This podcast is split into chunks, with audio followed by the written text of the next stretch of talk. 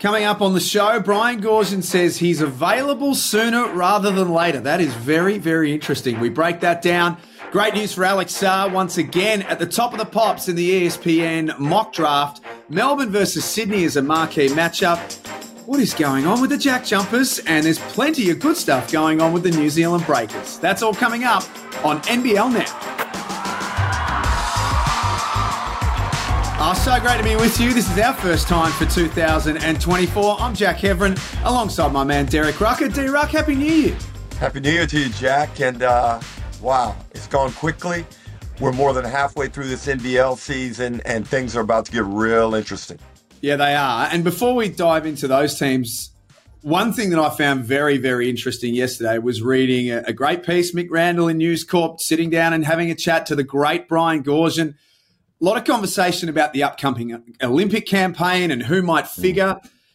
But the thing that really grabbed my attention the most, if we're looking from an NBL point of view, was that Brian said he's got the Olympics campaign and then he is available for domestic coaching opportunities. Well, why wouldn't he be? You know, he's still very sharp in terms of his coaching ability. He's hungry and he's probably the most youthful youthful 70 year old going around. So it would be a loss uh, to the Australian basketball community if he decided not to continue coaching domestically in the NBL. Now, what does that mean for NBL teams and what vacancies may be available? Things are getting tight. Like there are not a lot of jobs around. But Jack, it's the Sydney Kings. It is the Sydney Kings. That's the one that makes sense to me. We see how their coaches move on and go on to bigger opportunities.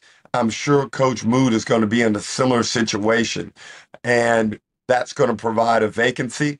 I have no intel here, but I see that as a great match. We know Goorj won a lot of championships, yeah. three, three to be exact, in Sydney in a row. It'd be a great way to settle in back into the NBL and ride this thing out into the sunshine. That's a really interesting point. I was thinking about this yesterday when I was reading it. To me, the most if you're looking for romantic stories, it's it's the Southeast Melbourne Phoenix. It, Brian, you know, revolutionised the Magic. He made them count for something. But they have a coach in Mike Kelly, uh, who is a very good coach as well. The other one I wonder, and I don't pretend to know Brian all that well, but I find him to be such a, a warm and wonderful person when I've dealt with him. The other one I wonder is the Adelaide 36ers in terms of if this is the last stop on the train, could he go to Adelaide and turn this whole thing around? The only thing that I don't like about Adelaide is Brian's personality. He, I know he went down to Illawarra, but we're talking about a final place, a final destination. Illawarra was always just a mercenary type deal. Get in there, improve the program, do what you got to do. He wasn't going to be there for 15 years. Yeah. Okay. But I find this next job that he takes in the NBL to be the one where he really goes out on a high, goes out winning, and sits in there. So I don't love the fit for the city and Brian Goorjian. Melbourne, yes, I love I love the Phoenix for for Brian, but as you said before, there are capable hands there. But that's what's kind of led me to the Sydney Kings. And look, it's exciting no matter which way it goes. Also, Jack, maybe there's a new franchise that pops up. Yeah. We've heard a lot of talk about the Gold Coast. I like that fit better than I do the Adelaide one. So let's see how it pans out. It's very exciting. And uh, it also should be exciting for young Australian players that want to learn how to play the right way.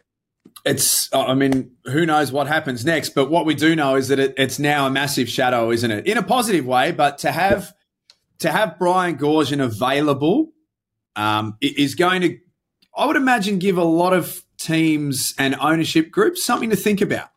For sure. Well, what you better start thinking about is getting your money right, getting your wallet right, and make sure that man is rewarded. Because if you if you believe the street mythology, you know he did he did Illawarra a solid with a discount for a salary. I'm sure there'll be no discounts coming in the future. No, sir. Speaking of getting the wallet ready, Alex Sarr's life is about to change in, in around four or five months' time. And particularly if judging from Jonathan Givony and ESPN, who have released this morning the latest edition of his mock draft, he now has Alex Sarr, previously ranked at number two, at number one. And he talks about being a, a major contributor in Perth, winning nine of their last 11. He says that he's compact, he plays an efficient role. He talks about his shot blocking capability, his footwork. He, he goes into tremendous detail about what Alex Sarr brings, which is a whole lot. And one of the things he probably didn't elaborate on is his non basketball stuff, but that maturity, Jack. And we see it right throughout all these next stars. They're playing against grown men who make a living out of this and whose livelihoods rely on performance. They're not out there taking it easy on Alex Sarr. In fact, they want to embarrass him. But Sarr continually holds up, especially in big time games. We see him perform well in a hotbed environment in Melbourne against United. He does a great job. And I think when you measure that up against, say, some guy playing against another 19 year old in Nebraska, are you kidding me? Get that college guy out of here. Alex Sarr, Tui, Klintman, all these next stars are gaining so much in value from playing in the NBL. And I'm not a I'm not a shill for the NBL. Don't get it twisted because early in the piece years ago, I wasn't that big into the Next Stars program. But I've been swayed over the past couple of years. And I'm just speaking as objectively as I can and also understanding where the mock drafts and the NBA teams um, come from with respect to all of these next stars. And you know the other thing I love about this, and it wasn't mentioned in Jonathan's write up, but I'm sure that it means something. Ruck is that Alex doesn't want to shut this thing down. There, there, he could be forgiven for getting to a point now and saying, "I've established myself. I've done everything that I need to do. The only thing I can do from here is get injured, so I'm going to shut it down." But he doesn't want to do that. He wants to be there till the very end. And I think some of that goes to John Rillie, who's done a great job of keeping him hungry. And I've looked at their box scores at times and thought, like, wow, Alex should be playing more. But it's hard to complain with the team that is on the run that the Perth Wildcats are. Arguably, if you look away from the numbers and the one loss standings, a case could be made, as I did several weeks ago at the NBL Now Roundtable, that they are playing the best basketball in the competition. I'm willing to debate it with anyone, but it's a great debate, and I don't think there's a right or wrong answer at the moment. Not sure New Zealand Breakers are playing the best basketball in the NBL right now, but they're pretty damn close all of a sudden. They've won four in a row. They've got themselves up to six. Now, I know Joel and Damon spoke about this yesterday on the show, but the thing that I want to pick your brain on, Ruck, is that to me it feels like they're only scratching the surface. There's no Finn Delaney out there at the moment. Will McDowell White's not 100% fit as yet. Zylan Cheatham is far from being back to 100% in terms of his touch and his game. So they only just getting started, the Breakers? They are. And I spoke to Will McDowell White up here in Brisbane, and he said he's feeling better, but obviously you can look at his game and you can see that he's not quite back to where he wants to be still a fantastic passer. That part of his game has stayed sharp, and and he's just thrown three or four amazing passes in the past two games.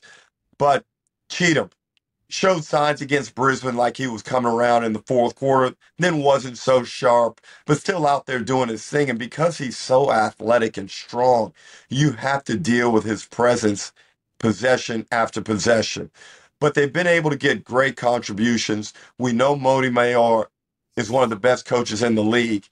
And we probably need to give some love to the man who I gave love to in one of the early moments that mattered.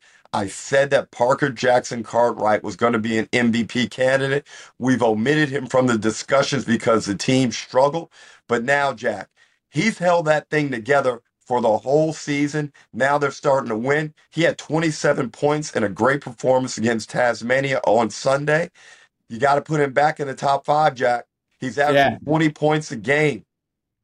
He's he's great to watch. Uh, he and McDowell White together, it's still finding its way. The Breakers are fascinating. Tell you what else is fascinating is tomorrow night. Melbourne versus Sydney.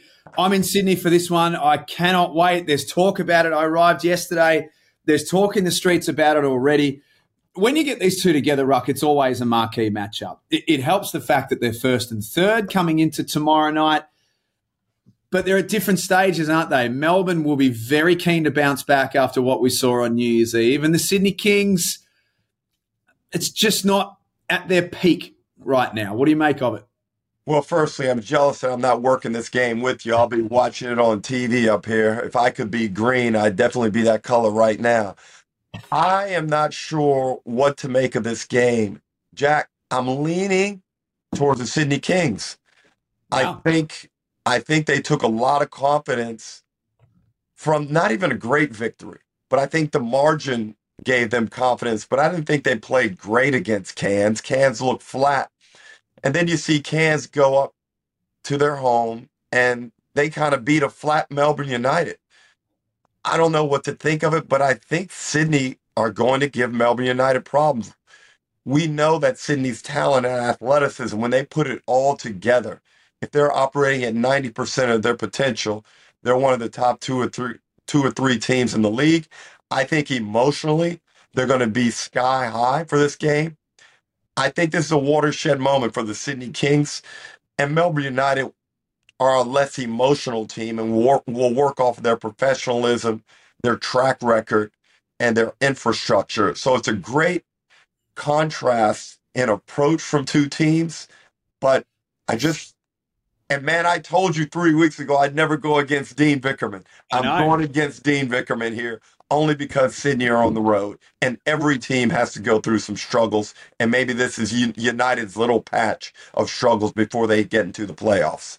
What are they doing with Denzel Valentine, Sydney? Is he coming off the bench again, or has he got that little kick up the backside and he's ready to go and he comes back into the starting lineup? This is a killer question. I'm going to leave him on the bench one more game.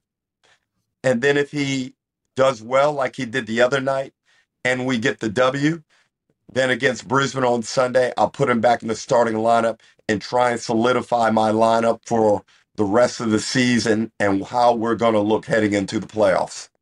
Lastly, the Tasmania Jack Jumpers, who I know you're a massive fan of, and, and I am a massive fan of the way that they've gone about things this year, except for the last couple of weeks. And Scott Roth spoke about it post game and said, we're, we're now in a hole and we've got to dig ourselves out of it. How do they dig themselves out of that hole? They're not playing terrible. They're just not getting it done at critical moments throughout the game. And especially on the defensive end, where we've been accustomed to them coming up with critical runs of stops and good conversions on the other end. And Jordan Crawford struggled the other day. Milton Doyle, with good reason, hasn't quite been the same.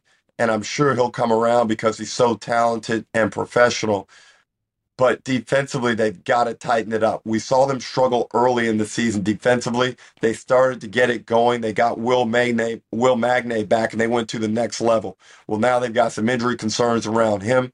They've got to find a way to consolidate and get their defense clicking again, because ultimately that's what's going to drive them. Is what they can hang their hat on. The most alarming thing, though, is all these home losses and teams seem to be seem to be coming in there where they used to score 78, 79, 80 points a game. Now these teams are tracking up into the 90, mid 90s against them, Jack, and they've got to fix that real quick. They're not defending the island, Ruck, and they've defended the island from day one. And in these last five games, they've lost four. Yep. And sandwiched in that was a road win at Illawarra, which looks really huge now. So, you know, what are they going to do? Who do they have um, at their disposal for for the close of the season? Mostly Magnay, I'm talking about because you know uh, an injury like that can also hurt the soul of a basketball team when you see what our potential is and you see that stripped away from you. So here's hoping that he can get himself back up to 100% because they were an outstanding basketball team uh, when he's in there. I know you're not coming down for tomorrow night's game, so can I borrow the jacket? it's been returned. It's been returned, and uh, yeah, lo- lovely outfit. And I'm just so uh, humbled and honored to be to be able to uh, not only have access to that type of clothing, but to be able to wear it on a great platform like the NBL. There is no way I could ever pull that jacket off. Ruck, thank you very much. Uh, we watch on with interest to what it's all going to look like tomorrow night. Thanks for joining us this morning. All right, Jack. Have a great day, everyone. Of course, you can check out everything you need to know at nbl.com.au and NBL Plus. If you want to do all of your prep for this weekend's action, jump on NBL Plus and it's got all of the numbers that you need to have. We're back tomorrow. Have a great day.